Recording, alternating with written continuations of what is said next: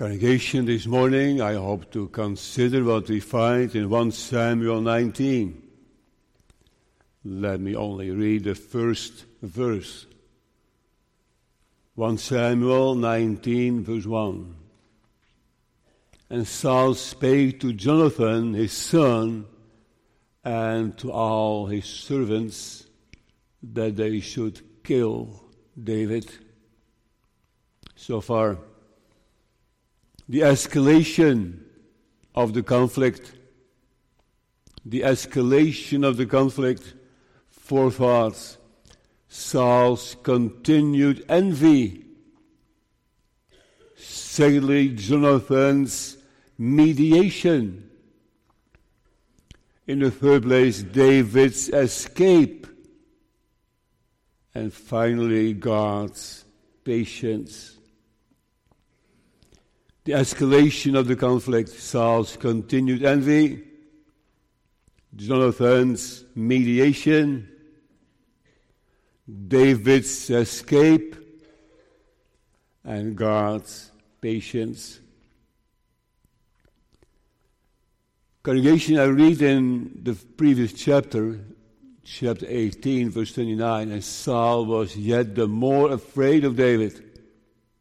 And Saul became David's enemy continually. There was still that rage in the heart of King Saul. He was so frustrated. He could not let go. One day he said, Let's have a meeting. Jonathan, servants, I'd like to talk to all of you. So, one of those rooms of the palace, Saul met with Jonathan and his servants, and something was boiling in between him, inside of him. Men, he must have said something like, Listen, if you see David, if you have a chance, kill him. Immediately. You have my permission. I want him dead.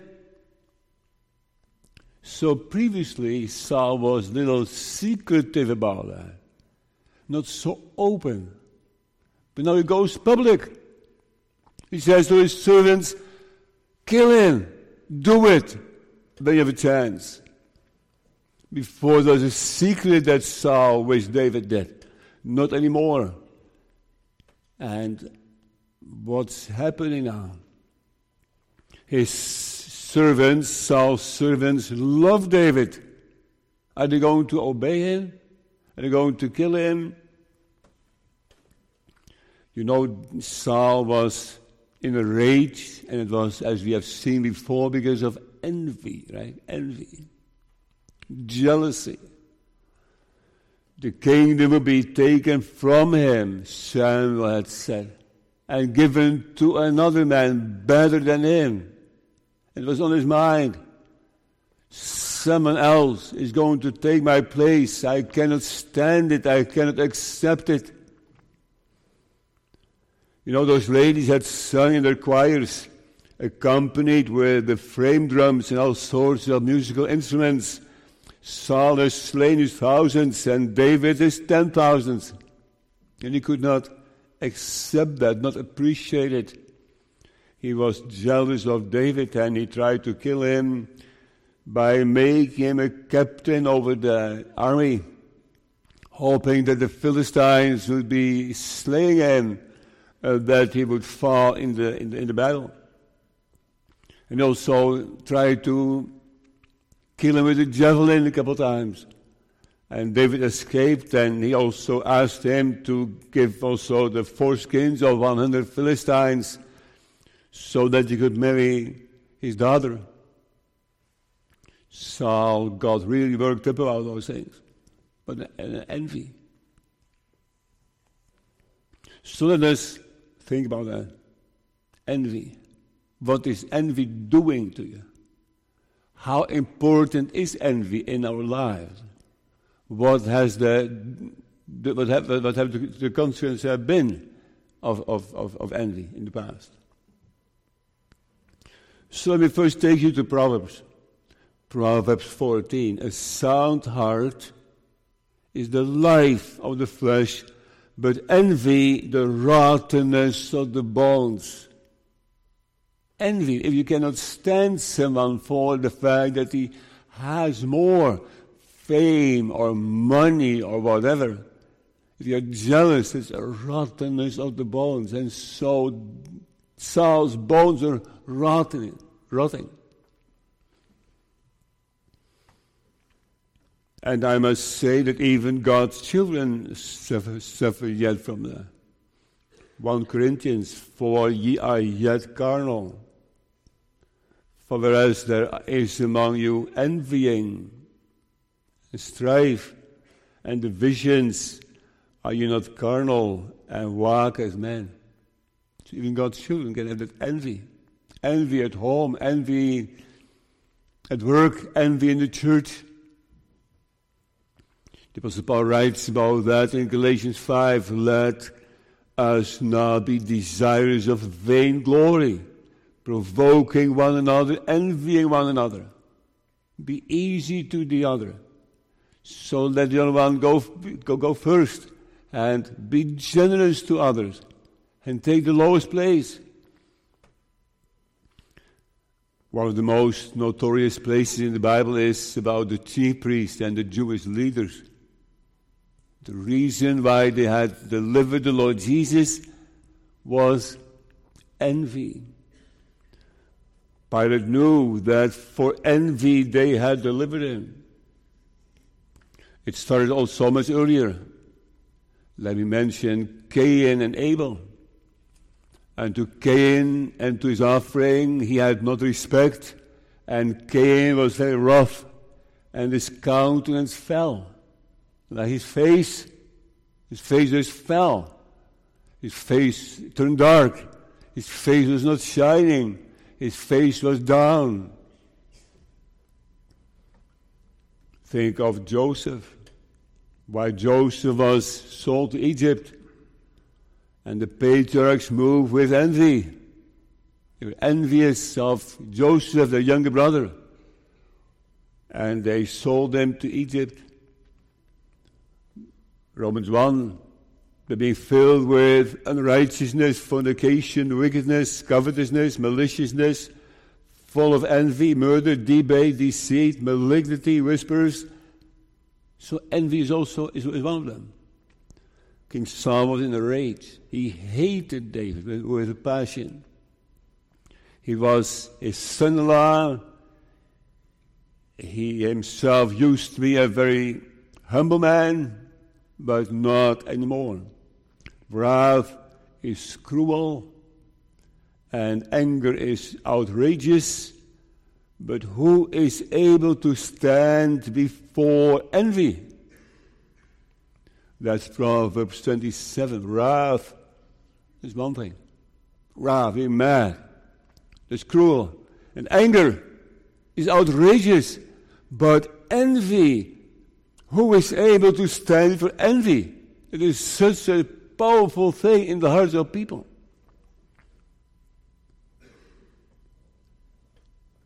What an evil man that Saul right. With so much envy and rottenness in his bones and so dead against David and tried to kill him. He is a murderer. He, he attempted so many times murder. What an evil man that Saul is, right? And David, so much kinder and compassionate and loving the Lord and believing in Him.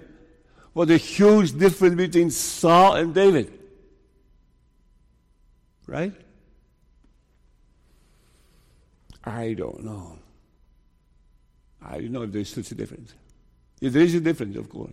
There's a huge difference, and yet, remember, that David later on had another problem. Not envy, but lust. And that he sinned with Bathsheba. And Uriah had to be dead. Right? And he called Abner. And he said, General, that Uriah needs to be in the front line when there's a battle because I don't know if he explained it, but he thought he must die. And King Saul, in trying to kill David, was never successful. But David was. David killed Uriah. So do you see it? I just want to let you know that it is a huge difference. And yet, who is David? And who are God's people today? And do, do you see what's, what's, what's in man?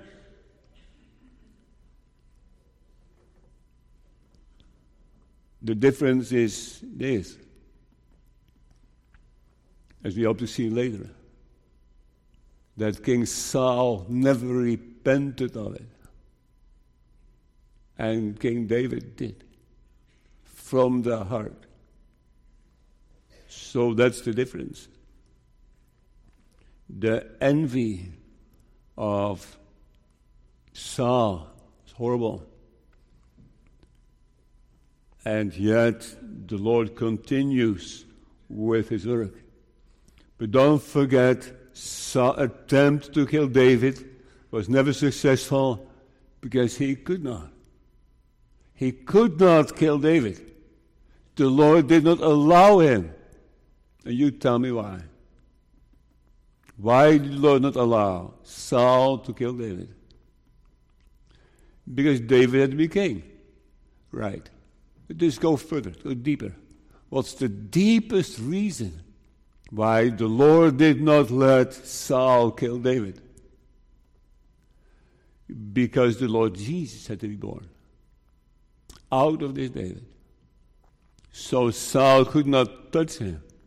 The Lord was adamant about it. There will be a son of David on the throne, the King of kings and the Lord of lords. And that is never going to change. The Lord's will is done. The Lord reigneth. And because, because, because his reign, David survived in spite of Saul's rage and envy. Let's go to the second thought Jonathan's mediation. Jonathan and David were friends, as you know, and they were close friends. They were spiritual friends. And they loved each other as their own soul. And they had certain appreciation for the faith of the other. David loved Jonathan, Jonathan loved David for that reason. And you remember Jonathan, right? That he was not mad. Was the crown prince. You would say he has dreamed from being king himself. and He just let go, right? He just let go. And he appreciated David and he gave him his mantle and his sword and his bow and indicated that he could accept it that David would be king and not, not him. He could give it over. Was a humble man. And a God fearing man. And he loved him, he delighted in David. And he had heard from his father that he was going to kill him. Saul my father seek to kill thee. So therefore, David, please, I pray thee, I pray thee, take heed to thyself until the morning, and abide in the secret place, hide thyself. And I will talk to my father and see what I can do and see if I, he can change. I will commune with him. And what I find out, what I see, I will tell you. So we, we hear Jonathan talking to David and then talking to his father. It's remarkable that in the arguments he is making, he three times used the word sin. let not the king sin against his servant, against David. Sin is missing the point. Sin is not getting the target. Sin is missing it. Sin is futile. Let not the king sin against his servant David, because he has not sinned against thee. He has done nothing wrong to you. King David, King Saul, his son said, He has not sinned against thee. And because his works have been very good to thee. So he has been beneficial for the country. For he that put his, his life in his hand, he risked his life. Where then he approached Goliath with the sling and the stones. He risked his life for that. So are you going to kill him? King Saul, how, how can you do that? Jonathan said. He slew the Philistine. He killed him. And the Lord wrought a great salvation for all Israel. And everyone knows it. The whole country was delivered by this David. Thou sawest it, right? You, you, you saw yourself with your own eyes. And you rejoiced in it. You were so happy. And now you're going to kill him? That does not make any sense. Wherefore then wilt thou sin against innocent blood to slay David without a cause? There's no reason. King Saul, there's no reason. Well, he had a reason, right? He wanted to kill him because he was afraid of him and he was competing with him and he would take the crown from him. That's what he thought. But Jonathan said that he did not have a reason to do that. So Jonathan had the courage to stick up for David before his father. And we know that also from other Bible stories that it's not unthinkable that a king kills his own son. She could have done that. And Jonathan must have realized that. He was in a dangerous position. Uh, Saul, Saul could have uh, used a javelin and, thrown it at him. You know, Jonathan spoke. Why? He loved David. He loved his father as well. He did not want to, to stay neutral. He wanted to say something.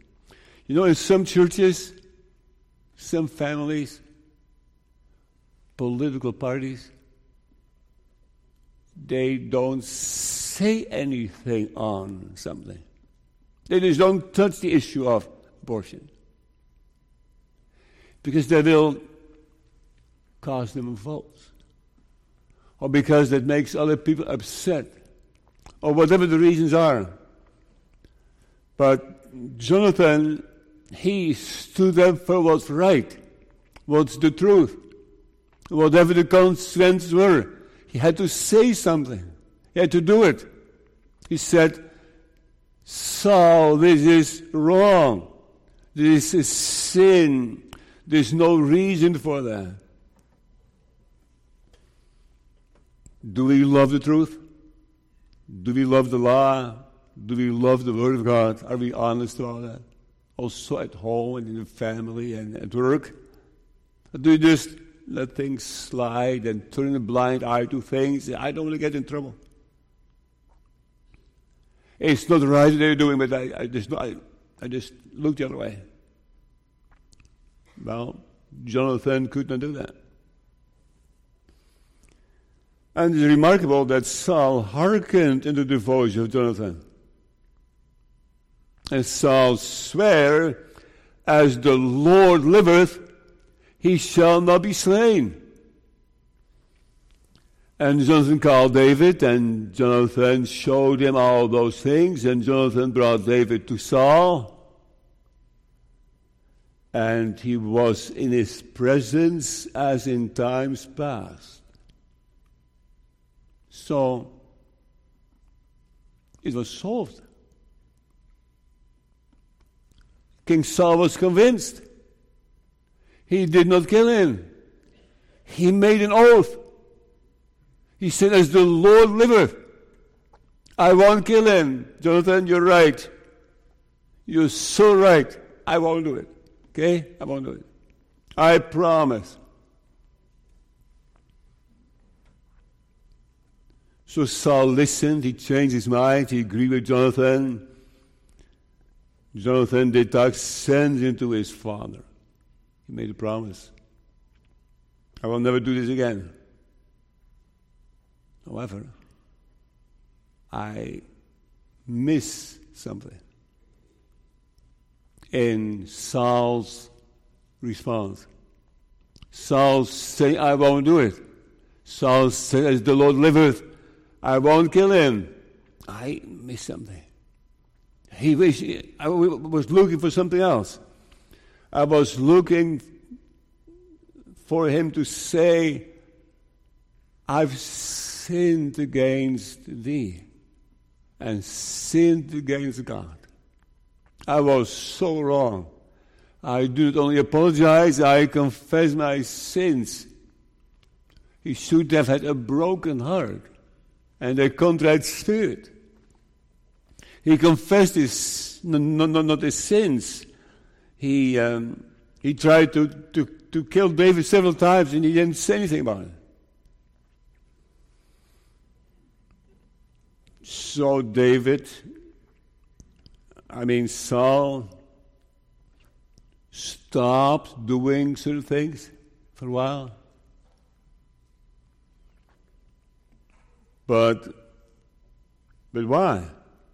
What was the deepest reason why he stopped?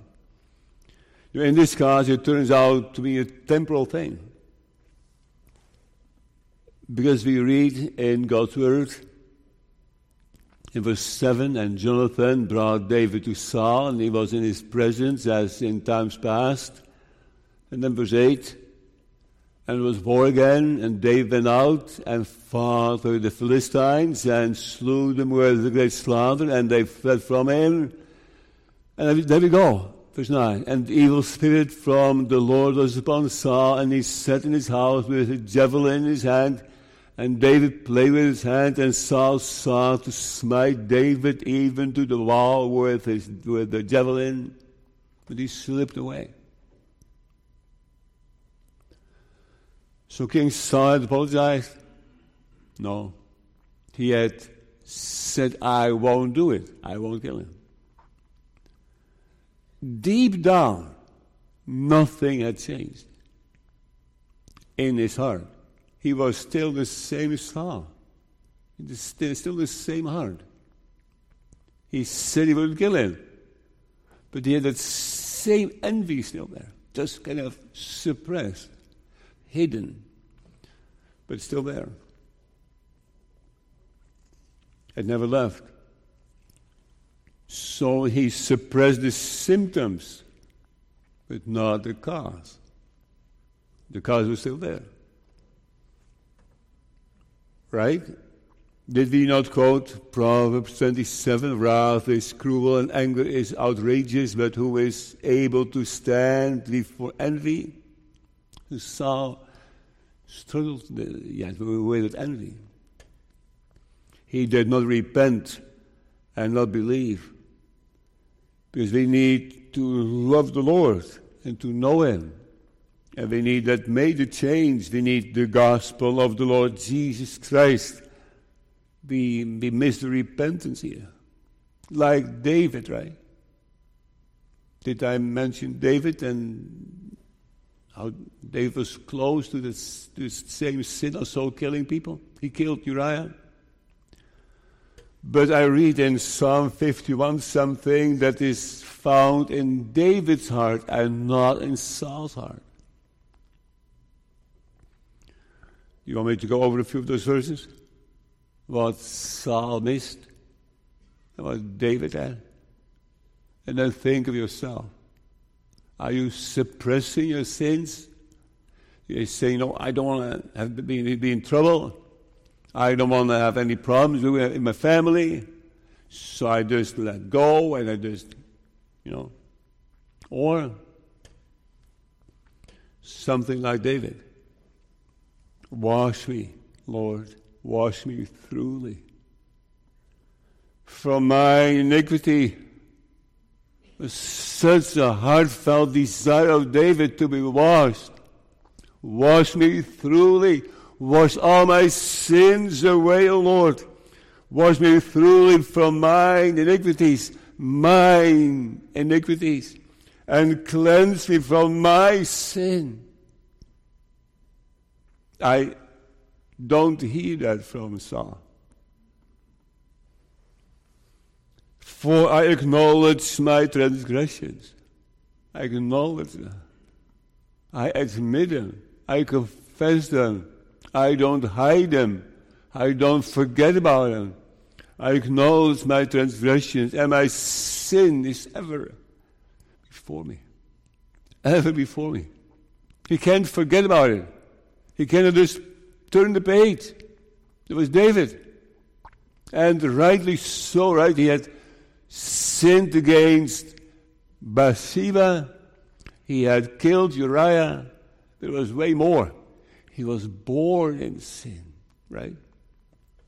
Born in it. Purge me with hyssop, and I shall be clean. Wash me, and I shall be whiter than snow. That was David's desire to be made whiter than snow, to have all his sins removed and blotted out. Saul did not care. Saul just said, I won't do it. And a couple of days later, or weeks later, he is in the same trouble again. Make me to hear joy and gladness, David said. Lord, I have no joy have no gladness, that the bones which thou hast broken may rejoice. I don't hear that from Saul. The bones thou hast broken may rejoice. Do you know about that? Are you just trying to live outwardly a good life? Are you pruning the tree? Are you just trying to break off the weeds? The root is still in the ground do you deal with the cause of it? The cause of sin. Oh, he had no joy. David had no joy anymore. His sap turned to the drought of the summer. Create in me a clean heart, O oh God. I can't create a clean heart myself, he said. Renew a right spirit within me. Oh, restore unto me the joy of thy salvation. So David was hoping for salvation, for thy salvation. He could not clean himself, he could not wash himself, he could not create a clean heart himself, he could not restore himself, he could not uphold himself. And uphold me with thy free spirit. So are there certain sins you're not doing anymore? You just matured, you grew out of it, you are not so immature anymore. You just straightened out when you were younger. There's certain things you did when you were young, and you say, No, it's wrong, I don't do it anymore. But have you repented? Have you received now a new heart? It is only an outward change. With King Saul, it was an outward change. And he said to his son Jonathan, Okay, I make an oath. I swear to the Lord, I won't kill him. Right? Words. Words are so easy. And he even used the name of the Lord. He even suggested to swear in his name. He looked so serious. And it was not true. And that is still possible. The people kind of shy away from certain sins and don't do them anymore. But there's still that, that's hard. Still hard.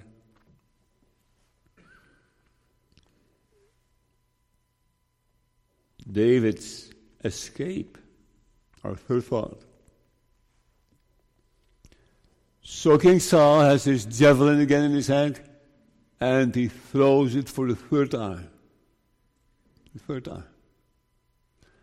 He has to die because David was playing the harp again, and Saul had, has, has been listening to the harp music because the spirit, an evil spirit of the Lord is upon him. We have talked about that, that the devil also is under God's supervision.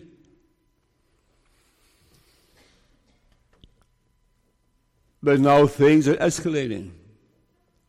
David flees and he goes home. He has a home, mm, probably not too far away. He is married to Michal, right? They had no children, but he was, they were living in the same, in the same house. And David was going to be killed the next day. Michal, his wife, knew that. Tomorrow, they're going to slay. Tomorrow the soldiers come in here, the house, and they'll kill you or take you, David. So there were soldiers around the house at the doors so that David could not escape. He was going to die for sure. And David knew that he was in danger. And Saul was happy at home. He said, you know, tomorrow, he is not going to escape me. I will kill him tomorrow.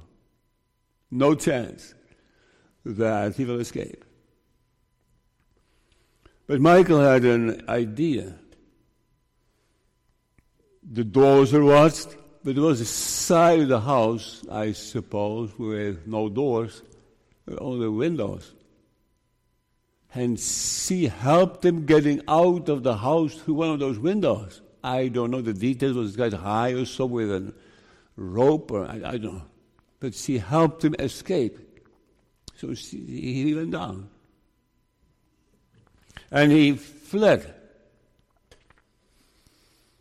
And Michal thought, now tomorrow morning, my father's soldiers will come here and they will ask, he? And what if I would say he is in bed? So that he has more time to escape. Because the more time he has, the better it is to find him.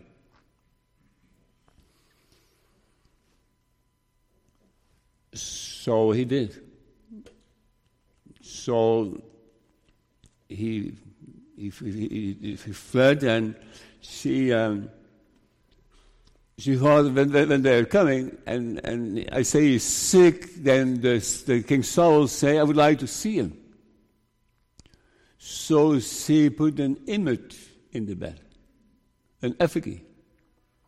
And she put some dark goat, dark, dark goat skin, the goat hair uh, on top of the pillow. On as, as a bolster, it says. A bolster is probably as, as, as the head. So it really looked like as if David was in bed. The servants came, and she said, He's in bed, he's sick. They may have had a peek. They may have gone, gone to, to, to, to, to Saul again. Anyway, Saul says, Take him with bed and all. But then they found out that this was fake. There was an image in the bed. You know what it says in the original for image? Teraphim. teraphim was an, an idol. It's an idol, not just an ornamental statue or something. No, it was an, an, an image, an, an idol image. Because Michal was not only unconverted, she was an idolater. She did not know the Lord at all. She did not believe in the Lord at all. She believed in her teraphim. Is that what Saul mentioned later on, that she will be a snare to him?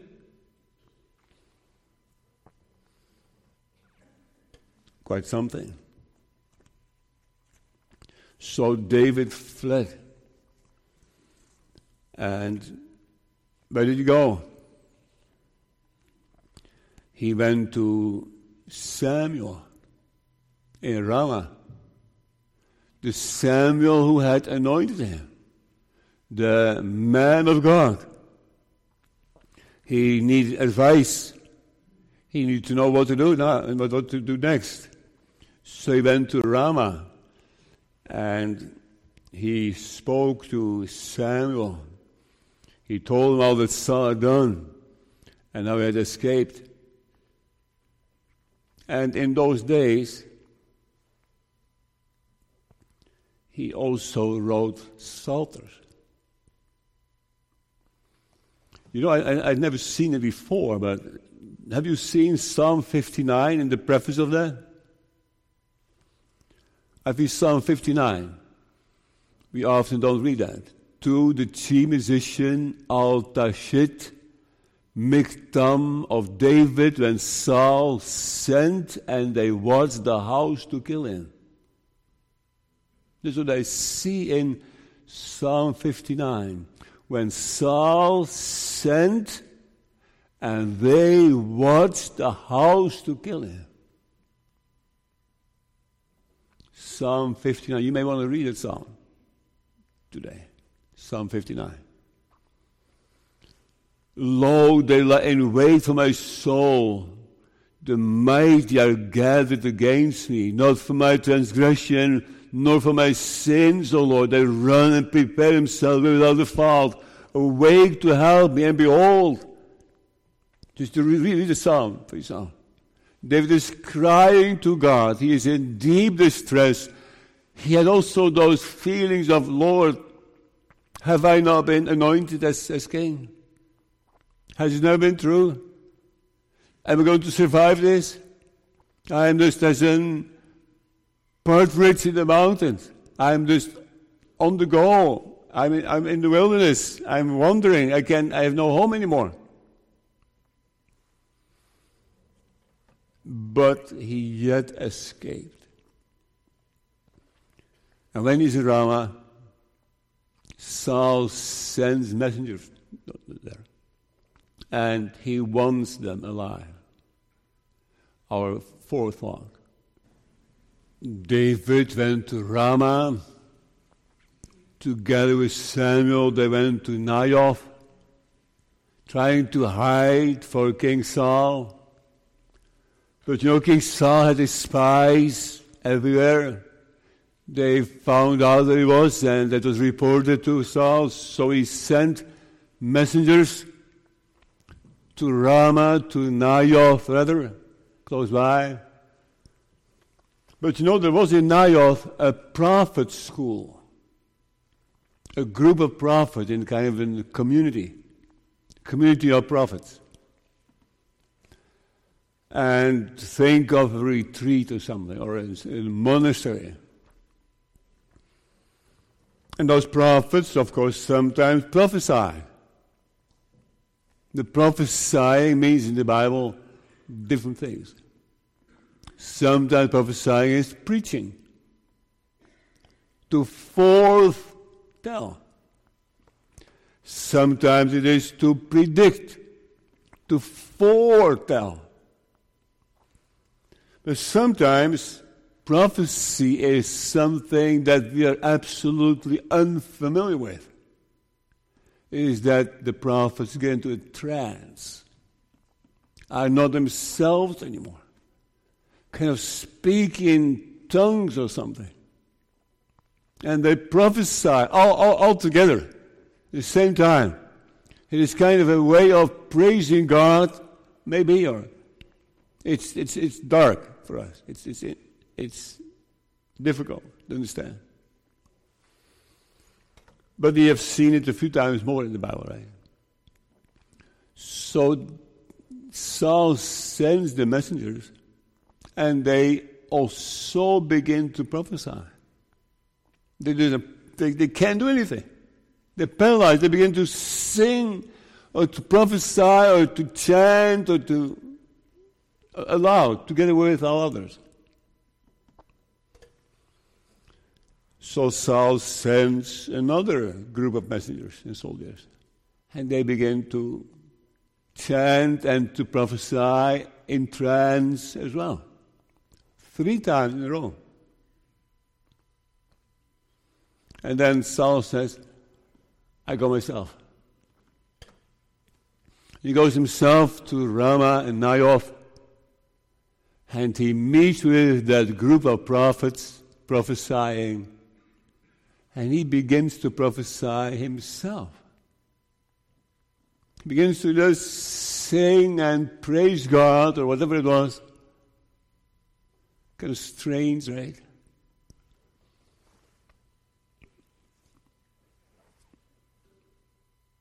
And I read in verse 23 and he went thither to Naioth in Ramah, and the Spirit of God was upon him also. And he went on and prophesied until he, they, he came to Naioth in Ramah. And he stripped off his clothes also, his royal clothes, and prophesied before Samuel in like manner and lay down naked in his underwear all that day and all the night. Therefore, they say Saul also among the prophets. Quite humbling, isn't it? That Saul is laying there on the, on the ground and prophesying, and all, all night, all day, all night. He could not do it. And why is that? Well, the Lord wanted more time for David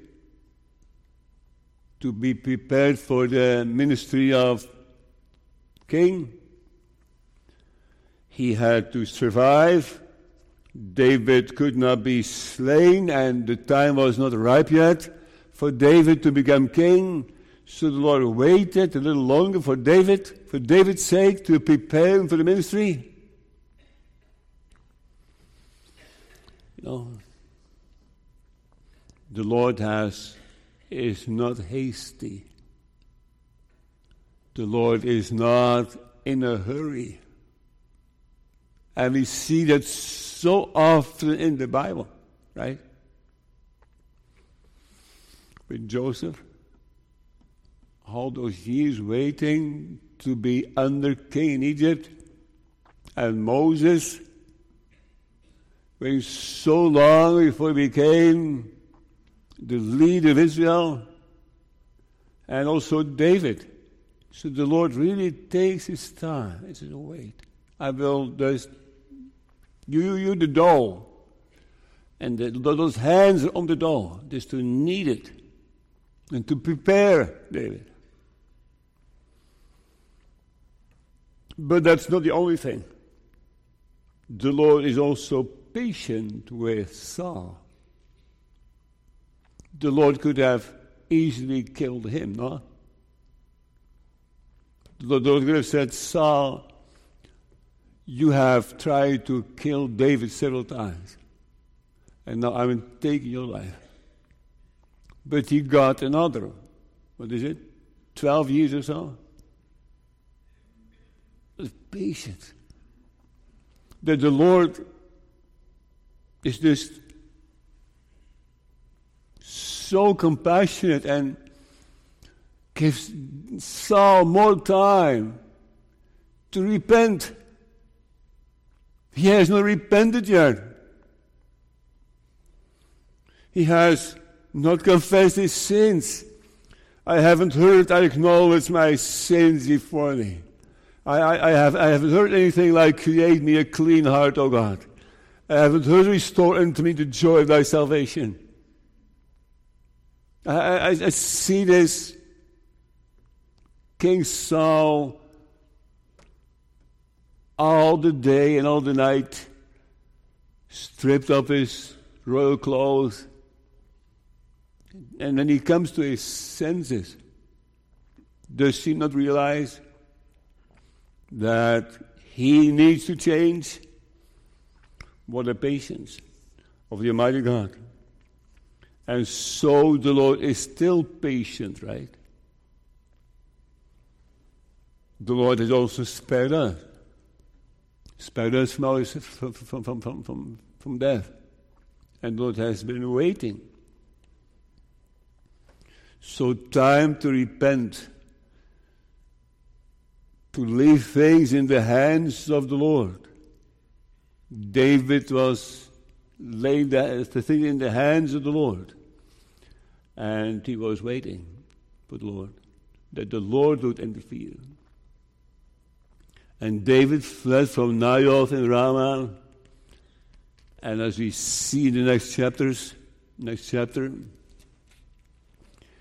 he uh, said for Jonathan, What have I done? What is my iniquity? And what is my sin before thy father that is seeking my life?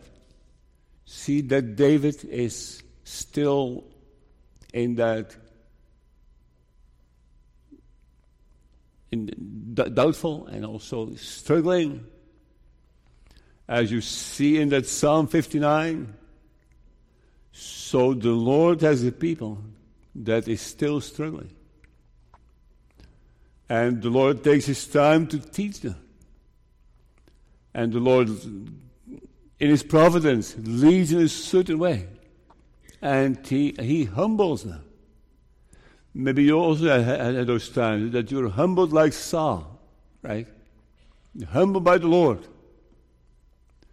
So don't take it lightly and seek the Lord. David was spared.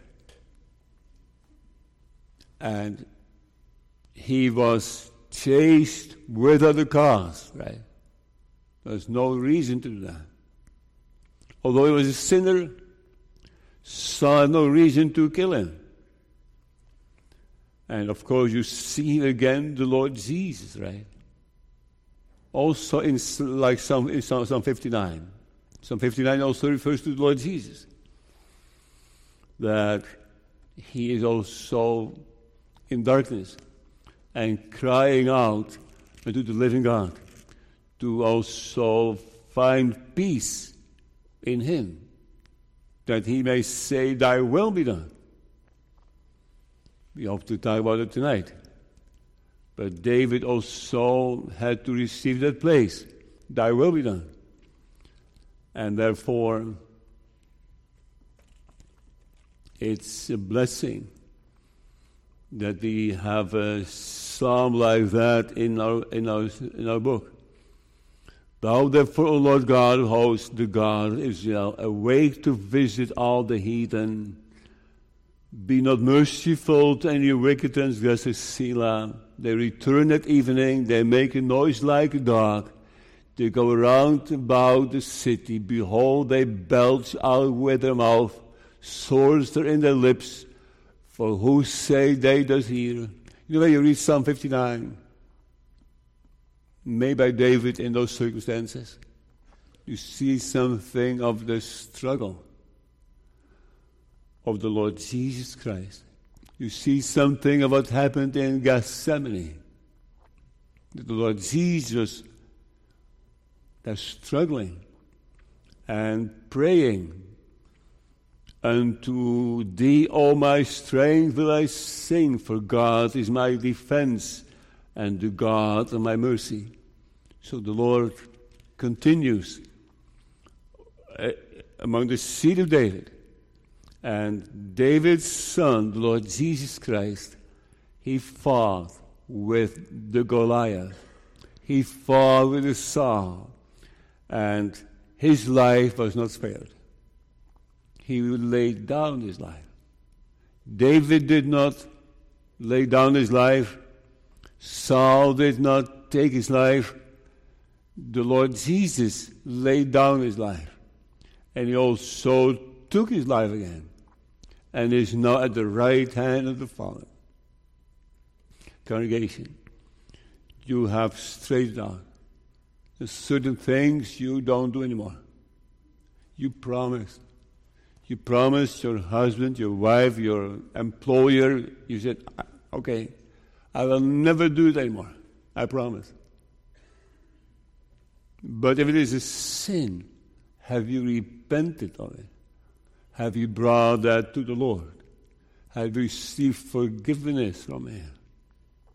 Have you received that joy of salvation? Because that's, in fact, the only true motivation against sin. Not what people think, but what the Lord thinks. To find peace in Him. Escalation. The escalation of the conflict. Saul continued his envy. Jonathan mediated. But we keep in mind also the difference between Saul and David. David's escape, God's patience. Amen.